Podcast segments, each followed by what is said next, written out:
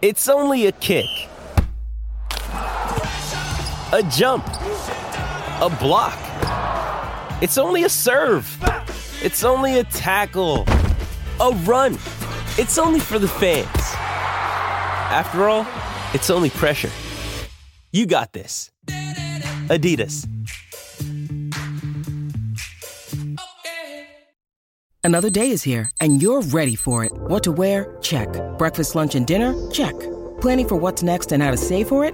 That's where Bank of America can help. For your financial to-dos, Bank of America has experts ready to help get you closer to your goals. Get started at one of our local financial centers or 24-7 in our mobile banking app. Find a location near you at bankofamerica.com slash talk to us. What would you like the power to do? Mobile banking requires downloading the app and is only available for select devices. Message and data rates may apply. Bank of America and a member FDIC. With threats to our nation waiting around every corner, adaptability is more important than ever. When conditions change without notice, quick strategic thinking is crucial. And with obstacles consistently impending, determination is essential in overcoming them. It's this willingness, decisiveness, and resilience that sets Marines apart. With our fighting spirit, we don't just fight battles, we win them. Marines are the constant our nation counts on to fight the unknown. And through adaptable problem solving, we do just that. Learn more at marines.com.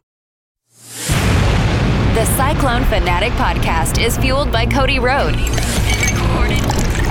and recorded in the Wild Rose Casino and Hotel Studio. All right, here we are. this is your. uh, I'm just gonna be real brutally honest. You guys didn't want to hear a reaction podcast last night, did you? No, of course you didn't. Um, I didn't really want to do it, but honestly, my wife has been out of town, and I'm single dadding it, and it was a late game, and everybody was mad. So I said, "Hey, I'll just put the podcast off until tomorrow, in which I will then." Uh, just do some general Iowa State basketball thoughts as we prepare for the month of March and everything that lies ahead for this basketball team. Uh, I don't really necessarily need to get into like box scores and stuff like that from the Texas game. Uh, Iowa State got its ass kicked. We had a strong suspicion, if you watched pregame and stuff, that that would happen. Uh, Jared Stansbury and I had a pretty good feel for that, and um, that's exactly what went down. You look ahead now to this homestand, which is really important, right? Let's let's just talk about the the team as a whole right now, where it's at. The you know the the Big Twelve. You you all know the meat grinder that it is. I don't need to put it into words. Uh, we've talked about that for months now. The crucialness of these next two games, right? They just need a little momentum. Uh, don't forget you know, last season, how bad things had gotten at the end of the year. They were downright terrible at the end of the Big 12 season. Okay, their last three games, Iowa State loses. They score 53 points at home against Oklahoma State. Lost at Baylor, um, 75 68. That one wasn't terrible, but then you uh, lost in that Big 12 tournament game to Texas Tech by 31, right? And at the end of that, do you remember the feeling going into the NCAA tournament where you're just like, this team is this team is shot, this team is broken, this team can't do anything, and and you know there I won't lie, there was a point where last night I was watching that game and and the offense certainly felt that way, right? Like the the difference with last year's team and this year's team is you had Brockington, and Brockington could just put the ball on the floor and go. Well, he didn't do it all the time, right? If you think about Iowa State in the NCAA tournament, uh, Isaiah Brockington really wasn't that guy. It was Tyrese Hunter and Gabe Kalscheur that really put the team on their back during during that time. Um, but but but but here we are. You know, you're eight and seven right now, and I and I understand when you start six and two in the league, and you're thinking about Big Twelve championships. It feels like it's really disappointing. I, I just I don't want to pat myself on the back here. I'm not trying to do all the the old humble brag thing in here, but we saw this coming, right? We saw this coming. This is a good Iowa State team. This is not an immensely talented Iowa State team. We know the, the way that they have to get things done. And the second time around, the scouting's so much better. It's an easier scout. You, your your pressure is not going to catch anybody off guard. Um, you know, they've taken away certain things. There's a reason why it looks like Lipsey's regressing. Well, because they've scouted the the hell out of him at this point, the freshman. He looks like a freshman now. Kalscheur's not scoring at the route that he was. Um, Jaren Holmes isn't scoring the way that he was. It's going to be really good when they get Caleb Grill back, and hopefully that'll be on Saturday. You know, for this homestand against Oklahoma and West Virginia, because if you win those two games, you're you're, you're lock yourself in at ten wins. That's a very successful Big Twelve basketball season. If you can finish this thing ten and eight, assuming you lose on the road at Baylor on Saturday, March fourth, and and and that that should be the goal. And some of you are going to tell me I'm settling. Some of you are going to call me a homer, whatever. No, I'm being realistic. Okay, I'm just I'm being realistic, and I, I truly, truly believe that what this team needs is to get the hell out of Big Twelve play. I really think that that's where they're at at this point. Because the thing is, you know, we, we want to talk about the offense. We want to talk about, you know, the lack of offense and all that. To me, it really comes down to defense more more so than anything.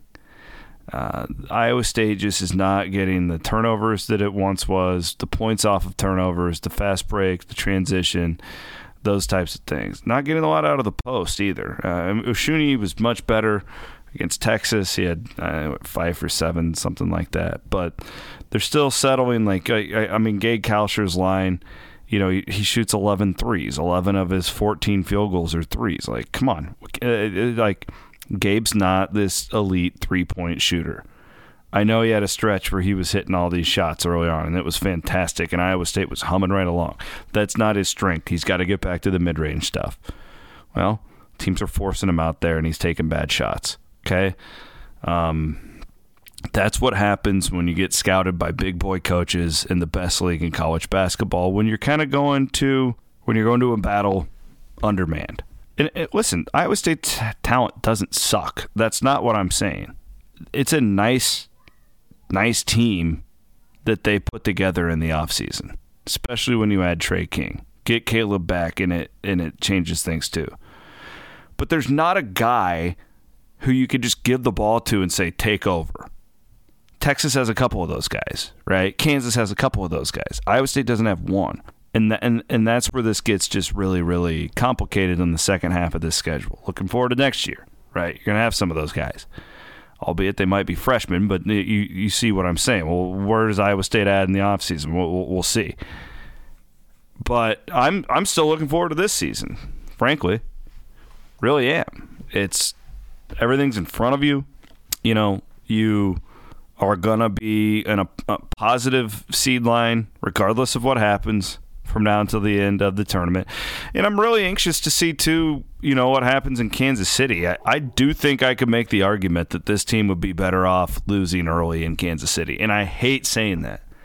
I hate saying that because I love Kansas City. I love Hilton South. I love what it represents. It's one of my favorite weeks every year. But you know, this team is shot. This team needs some time. And I just don't know if a three or four day stretch in Kansas City playing, you know, hard ass basketball against the best competition in the country, where I don't know if that's what this team needs right now. We'll see. Uh, Grills, they got to get Caleb back, and and I really like what Otz is doing right now. You know, whatever it is going on with Caleb in the back, like get it as right as you can for crunch time. I I love it frankly. I, I really, really do. And it, I, I think that you looked at the schedule and you said, okay, you're at Kansas State, you're at Texas, you're a significant underdog in both. You're not punting the games. Clearly, Iowa State was up by eight in Manhattan on Saturday. Could have won the basketball game. Maybe should have in some instances. Uh, nobody really gave you a chance in the Texas game. Get Caleb healthy. I, I'm I'm totally fine with how they've with how they've played this. We saw he got that rest against Missouri. Comes back what he had eight threes in the uh, dreaded Texas Tech game. Does that game not haunt anybody else though? By the way, because that's the one that like to me, I just can't. Man, it'd be nice to have that one. And my God, Texas Tech, what a job that that Coach Adams is doing there. Like he's just been fantastic. So I guess yeah, and, and maybe I'm looking at this from a loser mentality, but I didn't think they'd win either game. The Texas game went exactly how I thought it would. The Kansas State game, frankly, went exactly how I thought it would, other than I didn't believe Iowa State would have an eight point lead at the half. That made it disappointing. But, uh, the, you know, this next two, win these two games at home, and you're in really, really good shape. Worst case scenario, five seed, right? If that's the case. And, you know, we all would have signed up for that at the beginning of the season. That's how I feel. And uh, but these games are these games are important. You don't want to drop these two at home. That's for sure. I'm not gonna downplay that. Like I don't think you run a risk of missing the tournament or anything like that. But just for the momentum, get some good feelings back. Uh, hopefully, Hilton Coliseum is rocking. All right, I'm signing off here. I'm gonna go watch the women's game. And we'll be back, uh, Cyclone Fanatic radio show on KXNO coming up on Thursday night. I'm sure Jared will have the podcast here as well. Have a great rest of your Wednesday evening. If you are in the state of Iowa, stay warm and stay safe. It's nasty out there.